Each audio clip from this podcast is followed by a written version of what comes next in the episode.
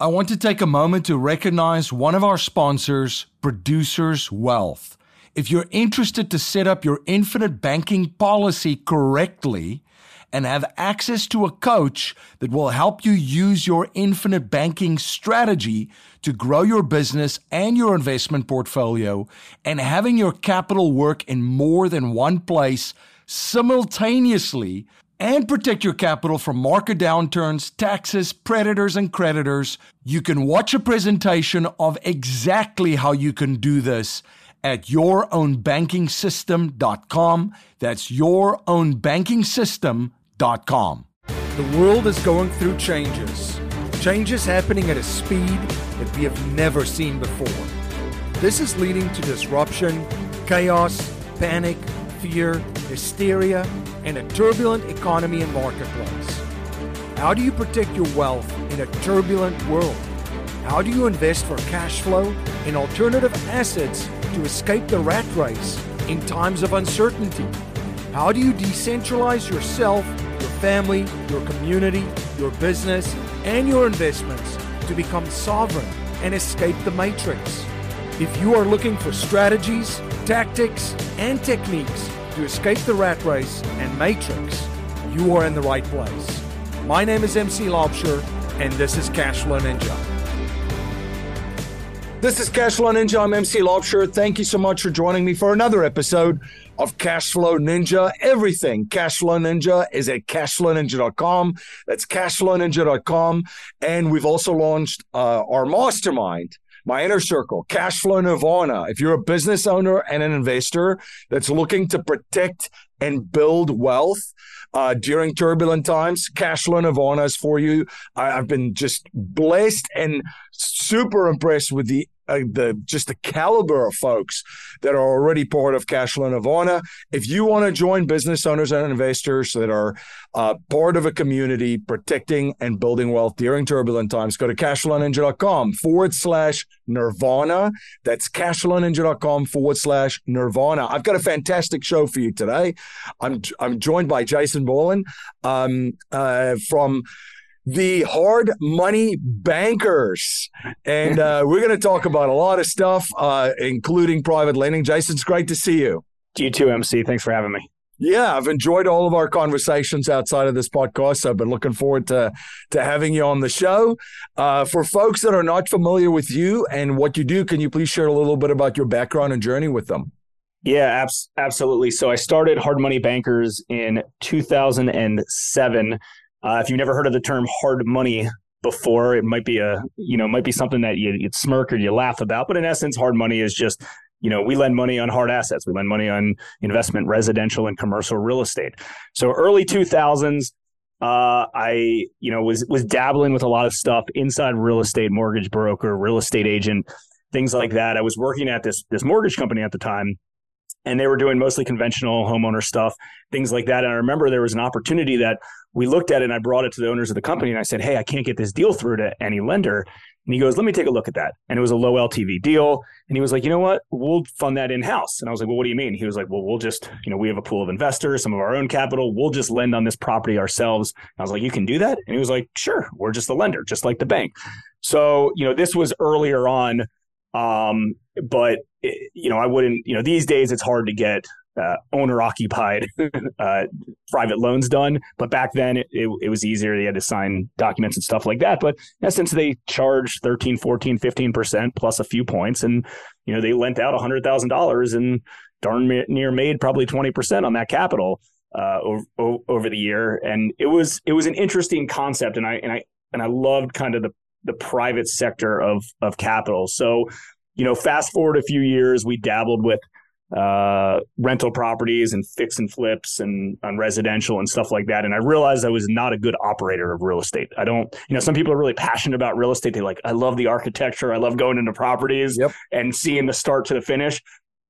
That wasn't me. I like getting kind of a check at the end of the day. I didn't like getting my hands dirty on that side, but I, I realized I did like the finance side of it, and I did like the the kind of the lending component of it. So my business partner Chris Haddon and I uh, started Hard Money Bankers in in 07. So right when things were a little bit shaky, in 07 and we were in our, you know, late 20s at the time and we had to go out there, raise a lot of capital for deals.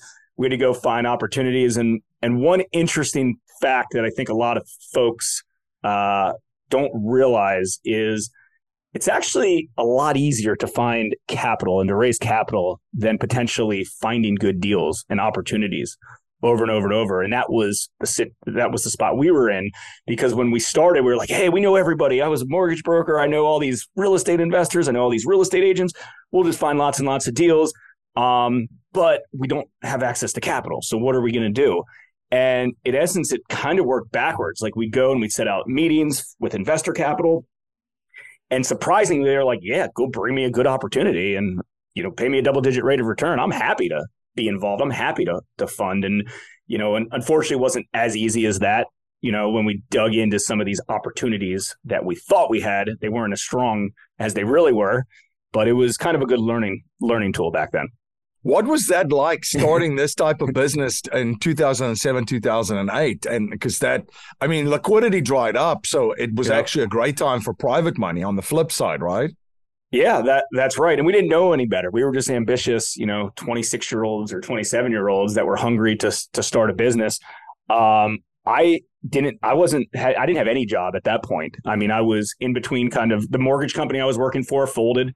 Um, at that point, Chris was still working at a bank, and I was like, like I just want to go all in on this and let's let's grind on this. This is also pre kids, so it made it a little bit easier.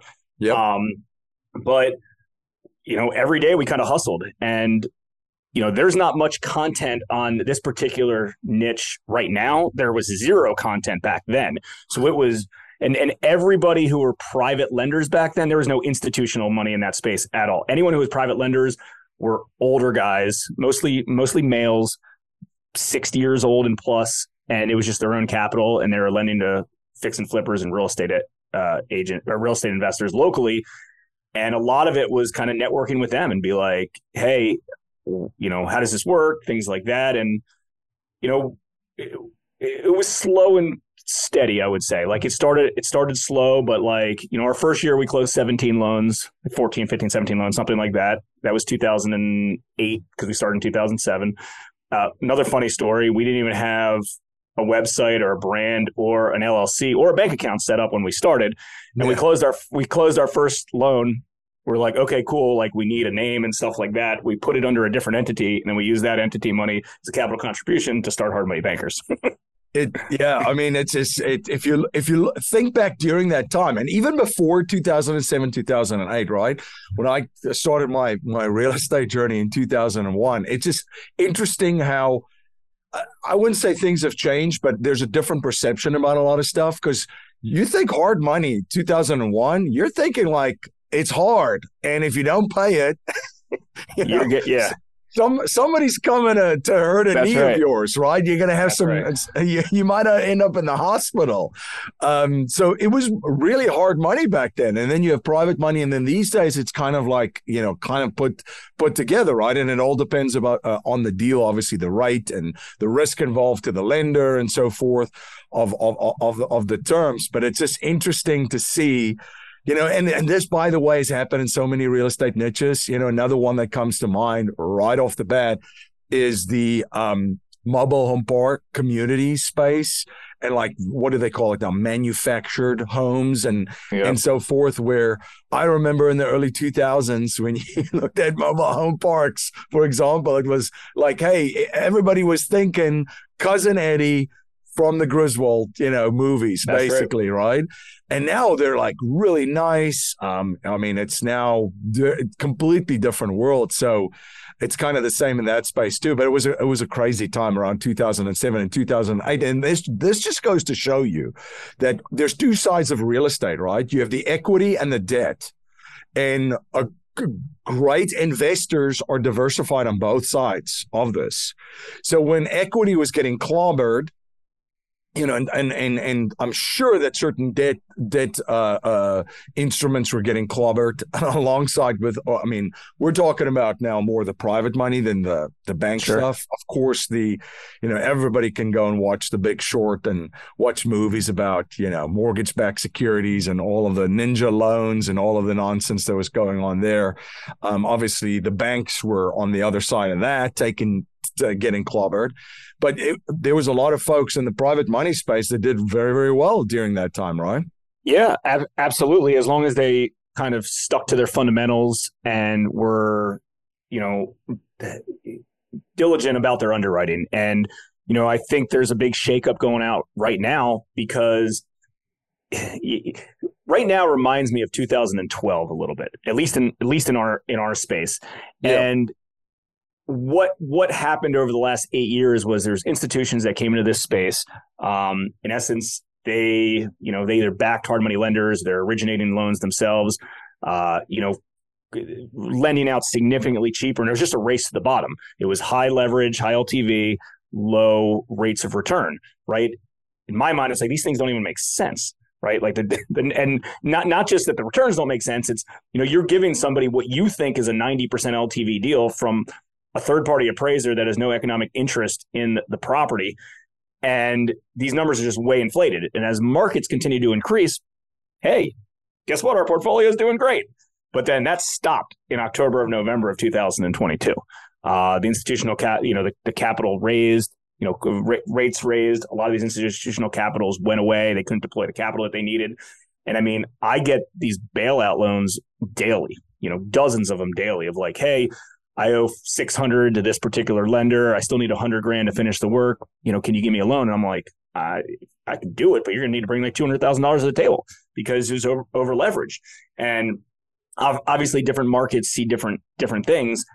Um, and that was, it, it was interesting because in 07, I didn't really see that that much because there was no, there's a lot of foreclosure properties, but there wasn't capital backed behind there. So the deals that we did early on were great. Not necessarily just because they a lot of these areas 10x in price over the last 15 years, but just because like there just there wasn't a lot of capital available. We were lending out 15 and 5. Some of the deals we would do 100% financing. I haven't done 100% financing in probably 6 or 7 years, but we did back then on some of them because there was truly like bargain basement properties that you could buy a property for $100,000, put fifty thousand dollars into it and sell it for like two hundred fifty grand.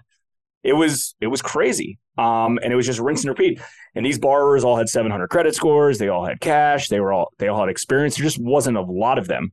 Um, and I remember, I always remember this vividly. That like, I was like, institutions will never be in this space. There's not enough deals, right? Like we're doing a few deals a month. Some other people are doing a few deals a month. It's like no one's going to come into this space unless they can deploy a billion dollars. And there's only like a few million dollars that could potentially be deployed. And then all of a sudden, as the markets change and institutions just pour capital into markets and properties just appreciate every day, oh, up and up and up, you know, that, that's what happened. And time will tell to see how this whatever situation, if we're in a market cycle, I don't know what we're in right now, but wherever we're currently in right now, how how that's affected. But I can say that liquidity in the investment, at least in the investment residential and small balance commercial space, which we concentrate in, is very low right now. I want to take a moment to share the most exciting project I've ever worked on and a project that will be my primary focus in the weeks, months, and years ahead. I've launched the Cashflow Nirvana Mastermind. The Cashflow Nirvana Mastermind is the inner circle of the Cashflow Ninja ecosystem. In our exclusive mastermind, business owners and investors have access to all the strategies, tactics, tools, and community to build and protect wealth in turbulent times and crisis. Join a community of resilient business owners and investors that are building a parallel economy and the future during times of chaos. As a member of the Cashflow Nirvana Mastermind, you will receive a monthly newsletter and video newsletter with intel business owners and investors need to know, bonus reports, bi-weekly Zoom calls, and a bonus monthly happy hour Zoom call to network within the community access to a community social platform to interact with community members. The Cashflow Ninja Rolodex that includes all of our preferred vendors and partners.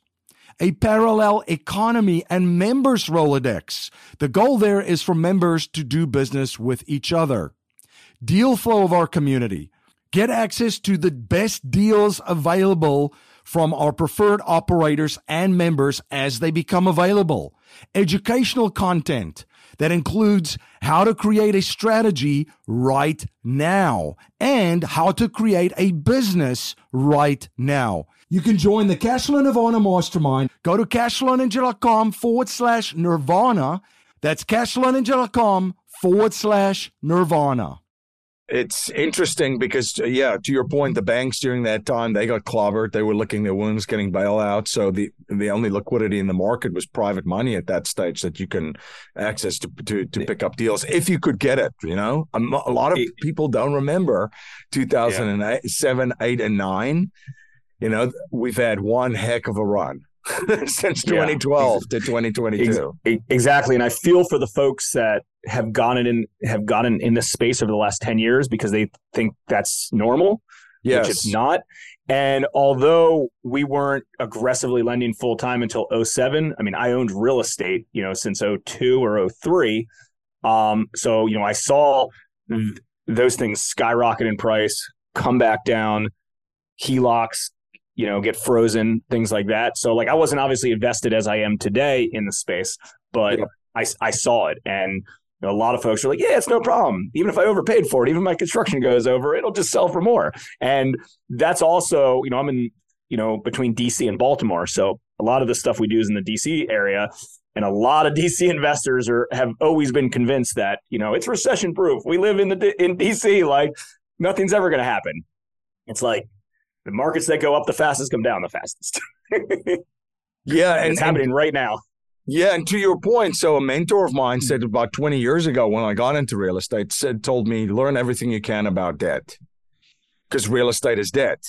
You know, and if you think about it now, in, in, the Western world, especially, we're not talking about developing countries where people put down a lot of money or buy houses cash or, you know, uh, right. in the Western world, Europe, United States, Canada, Australia, New Zealand, it's it's debt. So, and if you the liquidity stops, which means there's not a lot of debt coming into the market and money, then all of a sudden, you know, the market kind of stalls and then corrects. Yeah, that's right. And and the and the one challenge that we had that we were aware of, and, and I and I will say that you know I I learned a lot from starting when we started, and things might have been differently if I didn't start at that point. If someone gave me a million dollars on day one, or if it was my money on day one, I probably would have screwed that up somehow, right? Like, yeah. like just because I wouldn't have been disciplined. I'd be like, ah, this is easy. You just do it this way. So like everything kind of happens for a reason. But the one challenge back then, which, you know, I don't know if we're going to have in this current market, but it was hard to get homeowner loans as well back then because mm-hmm. banks had kind of stopped lending completely. They're unraveling from a, just an absolute mess. So again, typically it's easy capital in, you know, on the front end, easy capital out on the back end, or harder capital on the front end, harder capital on the back end for a fix and flipper on the residential side. And that's kind of the one thing that we're we're really paying attention to now is hey, the deals are really, really good that we that we're doing loans on. But at the same yeah. time, like are we adjusting our risk enough, knowing that even if there's a 700 credit score borrower that can go full doc, or I'm sorry, even if it's a good borrower on the front end that we're lending to, is this home going to be situated in, a, in an area where they can find a retail buyer that has good credit and a good job in a neighborhood to do so. Yeah, because that's the risk right now is it will banks lend to lend to homeowners, which so far they have been. Interesting. Uh, what type of business models can you share with people uh, exist in the in the private lending space? So there's a lot of different ways to be involved in in private lending on private lending or hard money. So let's just kind of go through a few. So the way that we do things is, and this is probably you'll get the biggest bang for your buck, but you're going to be active in it, right? We'll go from like most active to most passive. So the most active would be like, hey, I own a you know a full time hard money lending company. Every day I'm out there grinding the streets, marketing for opportunities, um, you know, for deals, and we have investor capital uh, on the back end, uh, along with our own capital that that we lend out. Lent out when we started, it was heavy investor capital, low our capital. As we've grown, you know, we've we've you know kind of have an even match of our capital compared to compared to investor capital, but we're actively out there getting deals and doing deals all day long. Typically, we try to achieve close to a 20% return on on our money for the most part. You know, we lend out back in the day 15 and 5, it was higher terms. These days we're at like 13 and 3. We try to churn the money twice twice a year. It doesn't always happen that way, right? So we're getting the points twice, so 6% on the points, 13% on on on the return. If there's a capital investor involved, they typically get about 10% on on these deals. Uh, but that's like the one that's probably the most active approach to it. You like running a full time hard money lending company. Uh, on the other side of it is, let's say, you know, you're just a capital investor, like you have you have money, you have a few million dollars, and you want to deploy it responsibly. You could go out and actively run your business and try to find deals. Right, you don't really need a, a back end investor setup because you already have capital, so you may not have to go raise additional capital. But you can go out and find opportunities fix and flip borrowers, uh, small balance commercial properties, pretty much you know anything that you can educate yourself on or, or assets that you're comfortable with. You can obviously go out and lend directly to uh, you know to the borrower, to the operator who's who's going to pay you a rate of return. And again, you could do it at a 10 and 2, 12 and 2 rate. You could do it at a 13 and 3 rate. Like however you want, like do whatever you want. I believe that most lenders, private lenders and hard money lenders don't charge enough. Like I think they always want to compete with oh, this guy down the street's ten and two. Um, I don't want to miss out on the deal. And the reason they do that is they don't have enough opportunities that come in. So every deal that comes in, they're trying to figure out a way to make it work. And then, you know, the borrower is beating them up on price and they're coming down. And the good news is, is there's not much institutional capital out there these days. So you don't really have to compete with that. It's more of just competing with other private lenders and hard money lenders in your town.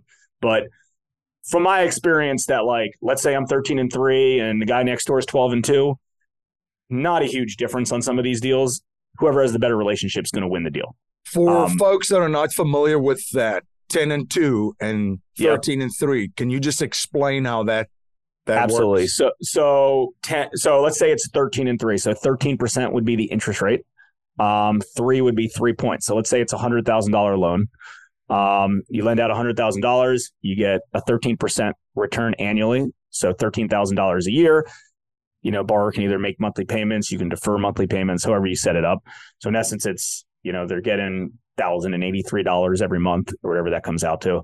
Um, you know, you're, they're paying you $1,083 every month, plus typically a one time fee in the terms of points on the front end to originate the loan. So maybe three thousand dollars, which is the, which equates to the three percent. And as the lender, you charge what you want, right? You figure out kind of what what works. I will say that if there's one downfall of this business model, it's the way that it's taxed, and it's taxed as interest income. Yep. So if you're in a high tax bracket, you know a ten percent return might only have an effective return of five or six. So all of a sudden, especially where we're at right now, that's not as attractive because uh, right. there's still risk. Even if, like, I believe debt's the safest position to be in um, on deals. You know, typically we're lending 65% of the value of the property, right? So $65,000 loan, there's $35,000 in equity in the deal. So I believe that we're, as long as they're underwritten correctly, that that we're in a safest spot. But in essence, there's still risk. Yeah, the risk is let's just use that example, right? That um, hundred thousand dollar property was at sixty five thousand dollars loan that you gave. So let's just say that yep. defaults, you get that property. Um, and let's just even say the market corrects. Let's make it a perfect storm. There's a default and there's a 30% plus percent correction. So you're getting you're getting that property, which is now, you know, 70 worth 70,000. You're getting that for 65 and you can, you know, obviously resell that or you know have have someone uh, uh, sure you know buy that from that is that is that a way to look at some of the risk yeah i mean in that price point all that equity gets eaten up if you in a default between attorney fees and you know being responsible for property taxes and er, and if a borrower really walks away from it so mm-hmm. typically the lower the lower property price deals, like the lower loan amounts typically have a little bit more risk because, you know, whenever there's a default, you typically are a lot of these are flat costs, right? You might pay five thousand dollars for a foreclosure, you know, for a foreclosure attorney. That's five thousand bucks if it's a fifty thousand dollar loan or a million dollar loan, right? right? So the so the way I like to kind of present it is think about it like this. So let's say you do that scenario, you do a sixty-five thousand dollar loan on a hundred thousand dollar asset. The most you're ever going to have is thirty-five thousand dollars in equity. You have thirty-five percent, right? But you still have thirty-five thousand dollars in equity. Now let's say you do a hundred ninety-five thousand dollar loan on a three hundred thousand dollar asset. Right, you still have thirty-five percent equity, but you have one hundred and five thousand dollars, or thirty-five percent equity, but you have one hundred five thousand dollars in equity. So we've always felt that that's kind of the the sweet spot. You know, you won't you know about eighty to hundred thousand dollars in actual cash equity because when a when a property defaults like like really bad, it defaults. Uh, you know, it, there's deferred maintenance. You might have to come in and, and fix construction. So, as a company, we've realized the deals we've typically had the most risks on, and the deals that we've had the most issues with were, uh, you know, the the the smaller valued properties. But yes, in essence, that that is correct. And most deals in this space, if underwriting correctly, even if they default, chances are you're not going to take the property back. Meaning, but you'll still get paid off. Meaning that, like, you know, let's say, you know, you buy a property for hundred thousand dollars and it needs fifty thousand dollars in work, and it's going to be worth whatever two thirty, and the lender makes you bring forty grand to the table, right? Like you're not Eh, you know, and you have real skin in the deal, like you're not just giving up equity, you're giving up your own personal cash that you're trying to recoup. So there's obviously lots of deals in the past that have that these uh, clients potentially didn't make any money on, but they didn't walk away from it because they want to recoup their own funds that they have right. in it. So, cat, you know, cash is king, and like we typically, you know, we're not doing 100% financing and stuff. We're we're typically requiring the borrowers to at least bring 20% down plus closing costs. We want them to be vested because back in the day, I think this type of lending was like a loan to own play where it's, hey, I'll just lend what I'm comfortable buying this property for. Today, it's more, and, and our business model is we just want to lend to good borrowers that can perform, pay us off, like, it, and recycle that money over and over and over and over. And I th- and I and I truly believe that's the right way to uh, run a lending company yourself. I wouldn't look at this as hey, I could acquire this property that's worth 200. I could acquire it for 100 grand because you're not going to acquire it at 100 grand. And in order to do so, it's going to be a headache. yep. I want to take a moment to recognize one of our sponsors. My friend Dave Zook says you can be conventional or you can be wealthy. Pick one. At the Real Asset Investor, Dave and his team bring their investors high yield investment opportunities across several asset classes for cash flow, tax impact, and equity growth. He and his team are one of the top five ATM operators in the country, and they have an investment opportunity available to accredited investors right now in the ATM space. To learn more about their ATM funds that produce tax free cash flow, visit therealassetinvestor.com lots of lessons here in what you just shared for everybody listening and watching this because you need to be very very clear about your business model and very very clear of again who where you're playing in the market. You know we've we've talked about before on the show that you know there's Nordstrom Target and Walmart. Those are different customers or clients with different wants and needs right? You know they all sell shirts but I guarantee you, the person that's buying a shirt from Nordstrom, they have different wants and needs uh, than a person that's buying it from Walmart, and vice versa.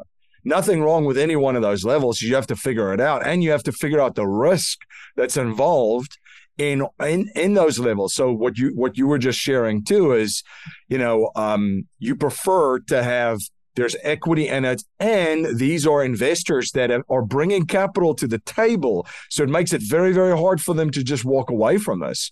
Where if it was just an owner occupied or, you know, so someone that, that you lend to, they're to, yeah, they'll, they'll get the loan. They'll, they're in the property, but they don't have much skin in the game other than maybe the down payment that they had on the loan, right? That's right. And, all, and also besides licensing requirements and not being able to charge what you wanted on a on a homeowner. I wouldn't recommend doing homeowner stuff. But yeah. um, but besides, even if you can legally do a homeowner loan and charge what you really want to charge, they still have that emotional attachment to the property unlike an investor does. Investors, they just want to make money. They're not tied to these deals. They don't really give a crap. Like they want to get their money out and they want to move on. If you're if there's a homeowner that potentially is living in the property or if it was a family property or something like that, they're emotionally attached to the property. They don't want to they don't want to move. Yeah. You, you get yourself and and and in essence like we're b2b like i'm dealing with sophisticated real estate investors they're businesses that i'm lending to and that you know we're partnering with on these deals i'm not it's not b2c so it's it's something to think about. I mean, I have all the time, especially in markets right now. I've got you know folks in our mastermind group that will reach out to me and be like, "Hey, I got this really good opportunity, but it's a primary residence. You know, they it's free and clear, and it's worth three hundred grand. They only need fifty grand." And I'm like, "Punt." Like you punt. I mean, besides you probably legally not being able to do that loan, you're going to have issues on that thing. Like they they couldn't get a bank loan right now. How are they going to get a bank loan later to pay you off? Right? If you want to be a short term short term deal, um, you know what happens if you know they they stop paying and you gotta you know do you want to foreclose on a happy homeowner? You got to yep. go through that that side too. So I mean these are business transactions. I mean deals that have defaulted on our end. You know we can have real conversations with the investor and be like, hey, what's your game plan? What do you want to do? And it's like, hey, you know, can you just not charge me payments for the next three months? You know, instead of me making our, the monthly payments, I'll use it to finish the construction job and then I'll get it on the market, right? Like you can have business conversations with them. So I think that's kind of an important. Yep. A- absolutely. Yeah. So um, you talked about one of the one of the other negatives for investors is, you know, no tax benefits, right? What are some of the, because we talked about obviously a lot of pros where this is great from diversification, cash flow, active or passive. There's a lot of risk management strategies. We've touched on some of the cons, you know, yep. what happens if this thing goes the wrong way um, and not, not follow through tax, what uh, tax, you know, taxable income is, is, is another, another con. What are some other things that people should be thinking about from a con uh, standpoint uh, if they look at private lending or hard money? Yeah, I mean, I don't want to scare folks in, in this, um, but I'd like to be transparent and honest that it, you know anybody can do it. It's like not brain surgery, right? Like I have to go and get a doctorate and and study how to do this, but like I feel like everyone wants to take the easy way out on some of these things. And I think that gets them in trouble. Like, hey, this is a nice guy. You know, he's friends with this other real estate investor I know. He doesn't have all the money right now, but you know, to do it, and I'm willing to just lend a higher LTV, right? Things like that. And and hard money lenders are a little bit better about uh, running a proper operation than I think one-off private investors. But like private lenders typically don't have that many opportunities, so they jump in the first opportunity that that they get and they're like, you know, they're like, hey, I'm gonna, you know, they get blinded by the high rate of return that they can get on their investment, and they overlook the risks of, hey, like you're giving this guy too high of an, a leverage. You don't even know what the real value of the property is. You don't know if this guy can manage an eighty thousand dollar construction project. You didn't even pull credit, so you don't even know if he has good credit. Like they, they're just not following. They're not thinking like an underwriter. They're just thinking as like, hey, this is to, to them, it's like, hey, it, um, I'm just going to go stick my money and buy this stock, right, and not even think about it, right? Like yeah. they're they're not underwriting as investment. I mean, we do 250, 300 loans a year, and every single one is an investment. It's a new asset that we're investing in every single time, and we're underwriting the crap out of it. And it took us thousands and thousands of leads to get that. And one of the things that I kind of joke about, but it's true, is I get about you know we we go through over a thousand inquiries, leads, whatever, a month in order to close about twenty of them, and twenty or twenty five, and whatever it is, and most of the borrowers we lend to are repeat borrowers over and over. So the, the numbers are even less than that. But like, I think I have an advantage to be able to do better deals than a private lender who talks to two people at a local meetup group and chooses which one he wants to lend to over the other one. Right. And again, like my point is if you're serious about doing this type of stuff and trying to get a higher return by actively doing this yourself, find deals, find opportunities, meet lots of people. You know, everybody's going to do the best deal that they can, right? Like MC, if you're presented with an opportunity to invest in some sort of deal, uh, and let's say you have five deals that come across your plate, like you're going to invest in that best deal, If you have 50 deals that if you have 50 deals that that come in front of you this month, guess what? You're probably going to have a better deal than last month because last month you only had five deals. And that's the part that I think a lot of folks don't understand or don't want to do. They don't want to put in the heavy lifting to try to find opportunities and to market for opportunities. And like, I don't know, like they they joke like, yeah, marketing's not for me. You know, I don't want to mess with that. Uh, like it's, it's I, I just want to keep it easy. And it's like, that's fine. Your investments just aren't going to be as strong as the next person's. And if that's a decision that that's a decision that you want to make, that's fine. yeah. There's no there's no shortcuts here as with any other asset class, there's no easy, you know, way of doing things, especially if you're just gonna if you're gonna pursue this actively. Yeah, yeah, and, and that's not to say that you can't get a good deal here and there. You absolutely can. You know, that leads me to one of the other ways to invest. You can invest with other with other operators on yep. the, on these particular deals, right? Like depending on you know what state you're in, and it, you know I would recommend investing with somebody locally and not out of state. You know, if, like if you're yep. in Ohio, I wouldn't invest with somebody in California that lends in Ohio. I would invest with somebody who is in Ohio that knows the local assets that you can go communicate with, and you can go look at the assets if you want want yourself. And typically, you probably achieve anywhere between an eight and a ten percent return doing it doing it that way. And I would say that's way more of a passive investment. Um, but I do think you should still be diligent on the deals that you're underwriting and reviewing to determine if it's strong. The good news is by doing it that way, you know, let another company vet all these deals and bring you the best of the best of the best. So I would say that's probably the most passive approach to, to this space. And again, it just depends what, you know, you want to do.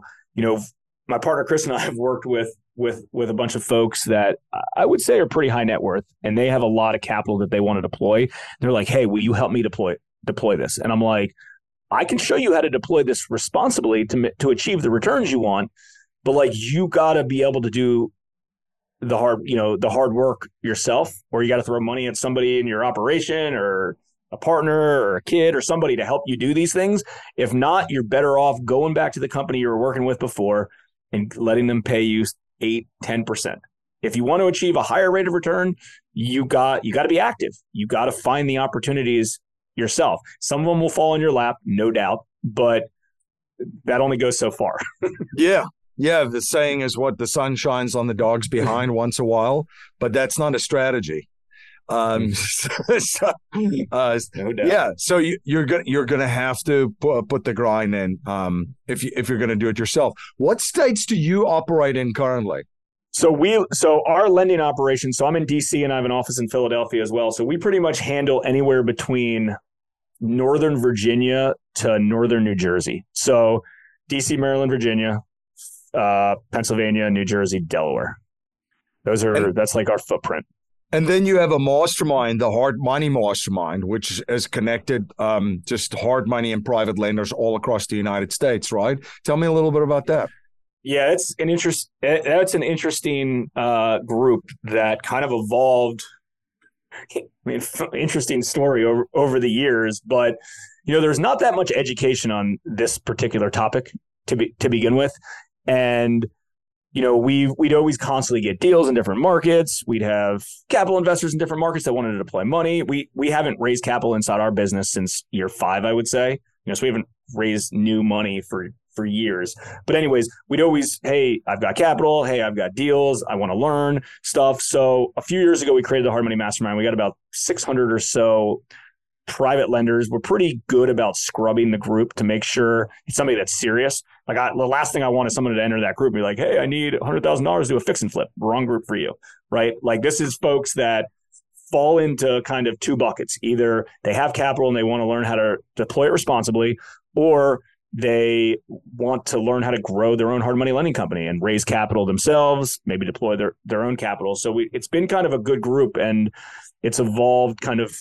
over the years. And I was surprised how many people were really interested in it. And we have a YouTube channel and a podcast called the Private Lenders Podcast. And I think that was indirectly, we didn't even really do any marketing and promotion for it. That was just indirectly the front door where people learn that and they're like, hey, how can I be involved and learn more and, you know, meet other people like that? And it's turned into a, a cool little group over the last few years. Yeah, no, no, absolutely. It's been fun just to learn more about it and see see what you're up to in, in, in that aspect of the business. I want to recognize one of our sponsors, Penumbra Solutions. Life settlement investments have allowed financial and banking institutions to not only buy their equity contractually, but also diversify their capital from any economic, market, and geopolitical risk. It's been part of the billion dollar blueprint followed by institutional investors. And if you're an accredited investor, you can also now participate in this vehicle with enormous growth potential. You can watch an informational webinar presented by one of the premier organizations providing life settlement investments, Penumbra Solutions, at cashflowninja.com forward slash life settlements. That's cashflowninja.com forward slash life settlements. One of the, the habits I've observed from wealthy and successful people, they're always studying, they're always learning. And I know that you're a lifelong learner too. What are you studying these days and, and what are you uh, what are you learning about? everything uh it, it it it that it goes back and forth from i mean so every day so i typically the biggest thing in my morning routine is reading that i do and i read when i, I listen i should say audiobooks i i, I walk uh, I should say I roam around my neighborhood endlessly because when I'm in a good book or a good podcast, like you just, you know how it goes, you just black out. And next thing you know, it's an hour later. You're like, oh, where am I? Type of thing. So that typically happens seven days a week. You know, that's like the first thing I do in, in the morning. And that's when I get all of my, for the most part, a lot of my education in either through podcasts or through audible or through books. I'll, I'll, you know, I go back and forth. You know, sometimes it's like, hey, I really, you know, I, I want to listen to this whole book and I'll, I'll do it from start to finish. Then I'll do some podcast episodes. You know, and it's hard because I teeter through like a lot of marketing stuff. You know, I was in Russell Brunson's mastermind group at ClickFunnels uh, early on. So I was infatuated with like, and he has endless content related to marketing. So I, listened to a lot of that. Lately, I've been listening to a lot of Hormozi, Alex Hormozi stuff, and he was in that group early on with us as well. But his content's just spectacular on the marketing side, like business and marketing side. Um, you know, last what earlier this year, I set up my first infinite banking uh, whole life insurance policy. Thank you. Uh, that that was good, and that was that was something that I read about for the last three years, and then but didn't I? You know, I was eighty percent, I would say and then the whole month of December, uh, November and December, I was just hooked. I read every Nelson book. I listened to every podcast. Like, so, so I get like in these, probably like you do too. Like, I get like, I go all in and just read everything I can on a cer- certain topic. My current thing I'm infatuated with is creating internally my own little like agency of um, outsource employees because like you know i've got you know we we chris and my partner chris and i have done almost everything inside our business you know run google ads run facebook ads uh, copywriting our email stuff like a lot of that stuff. And i've always felt like there's a better way to do so. So like on this note card that you can't really see is like this agency that i've created. And i've and i've hired three time you know three full-time video editors some some content posters some web designers things like that. So that's kind of what i'm infatuated with. So like moving forward, as I continue to do content and do stuff inside our business, I can just here run with this. Here's my idea. Here's my brain dump. Because what I do is I I come up with ideas, I brain dump, and then I typically execute everything myself. Yeah. So I'm trying to figure out a way to outsource that a little bit. so that's what I've been. That's what I've been masterminding over the last few weeks. Awesome. Awesome. Now, the show is obviously a lot about business, investing, and cash flow, being the Cash Flow Ninja podcast. But we talk about legacy and leaving a legacy. And one of the things that I always ask folks is if you cannot pass on any money to future generations, and you are only allowed to pass down three principles and, and values to them um, to help them build wealth and achieve happiness and success, what, what would that be? I mean, I I would say I would say three. I would say three. Well, three things like you asked. So I would figure out a way to determine where they would want to be at a later in life. Like be like, hey, listen, any goal that you make, a goal is a dream, right? Any goal that you write down will become reality. It always does. Um, and it's it, it just does like that's how, what we followed inside our business and everything we put on paper has has has come to reality so i'm like dream you know 70 years from now or whatever it is 40 years from now figure out where you want to be and then work backwards work backwards every day in order in order to hit that. And you'll hit that dream in uh, several years that you think will take 50 years to do that. So i think if like l- teaching goal setting and how to do it and reminding yourself and writing on a piece of paper and you know hanging on your wall however you want to do it. So like i think that i think that's a good one. Um I, obviously like learning sales and uh and converting and things like that's important but i truly believe that like marketing is the most important and i see that inside our business like close to 90% of our days are spent on just you know, marketing campaigns, figuring out ways to get our phones ringing, our emails coming in. Like I believe that our business is where it's at because like we we're devoted to finding new opportunities every day, all day long. And to some people that seems like a drag, but to me it's like I want the best of the best of the best of the best of the best deals. This is the only way I'm going to do it. And people ask yep. me the questions: if you if you started over, what would you what would you do different? I was like, I would have started marketing even more and more and more and more and more. Any way you can do it, and you don't need any money to do that either. You can there's a lot of free free ways to do that. You can, you know, go to go to groups, go to events. There's a lot of different ways to do that. Um, that's two. I don't remember my third one. I was thinking. what was the question again? What would I leave? Yeah, uh, principles and and values. um, yeah, I mean, I think kind of being transparent, honest, and transparent is is important across. Eh, you know, anytime somebody lies, you're going to get caught, right? So be transparent on the front end. You know, we we learned that the right way. I don't want to say the hard way because it wasn't hard, but we learned that the right way inside of our business because our our lending business was built on raising capital, right? Through capital investors. I don't think there's one capital investor that has left us from the beginning, right? So it's been the same group over and over and over and over and over. And everything we have access to, they have access to, right? They have uh, in, inside our business. They we we have uh, you know Google Google Drive folders and things like that. And I think transparency is important on that. And we kind of joke that, hey, wouldn't it have this been easier if this was just self funded? Like 50% of our day, of our job, wouldn't have to exist.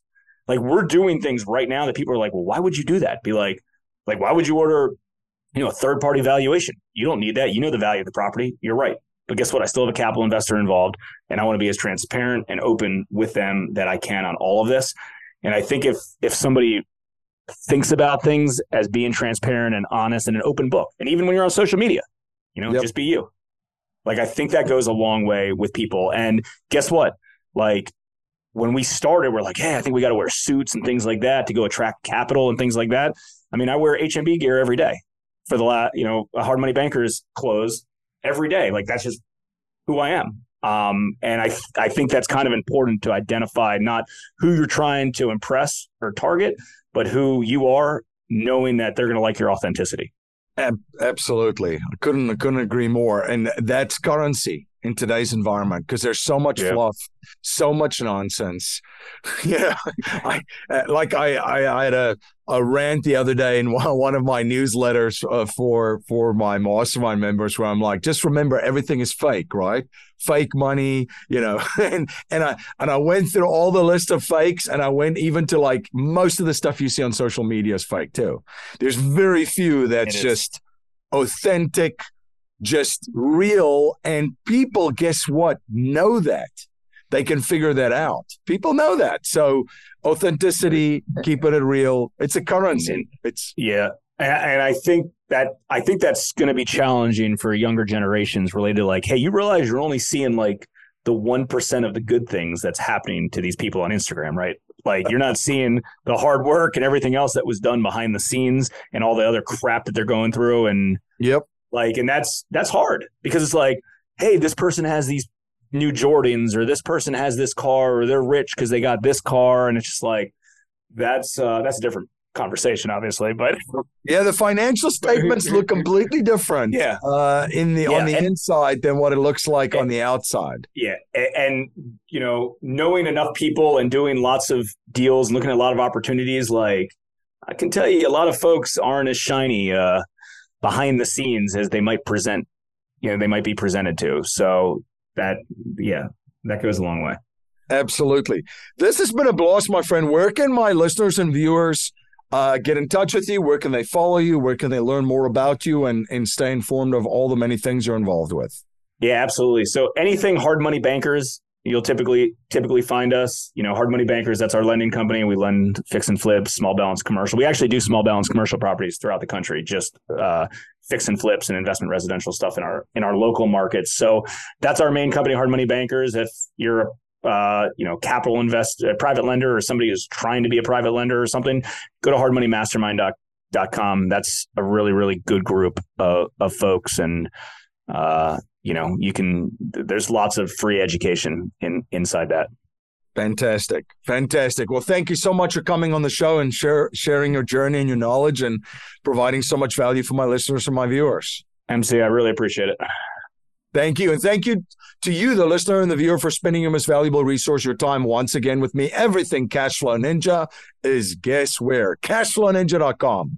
Cashflowninja.com. And don't forget to sign up for uh, the Cashflow Nirvana Mastermind, my inner circle. If you're a business owner and an investor looking to protect and build wealth during turbulent times, and uh, these turbulent times are here, and they're they're getting uh, more more turbulent by the day. So that's at cashflowninja.com forward slash nirvana. That's cashflowninja.com forward slash nirvana. Until next time, live infinitely. This presentation is for educational and informational purposes only. The information being presented and considered does not consider your particular financial objectives or situation, and it does not make personalized recommendations. This material is not intended to replace the advice of a qualified tax and legal advisor or other qualified professionals, and you should not use the information in place of a customized consultation with a licensed professional regarding your specific personal financial objectives, situation, and needs.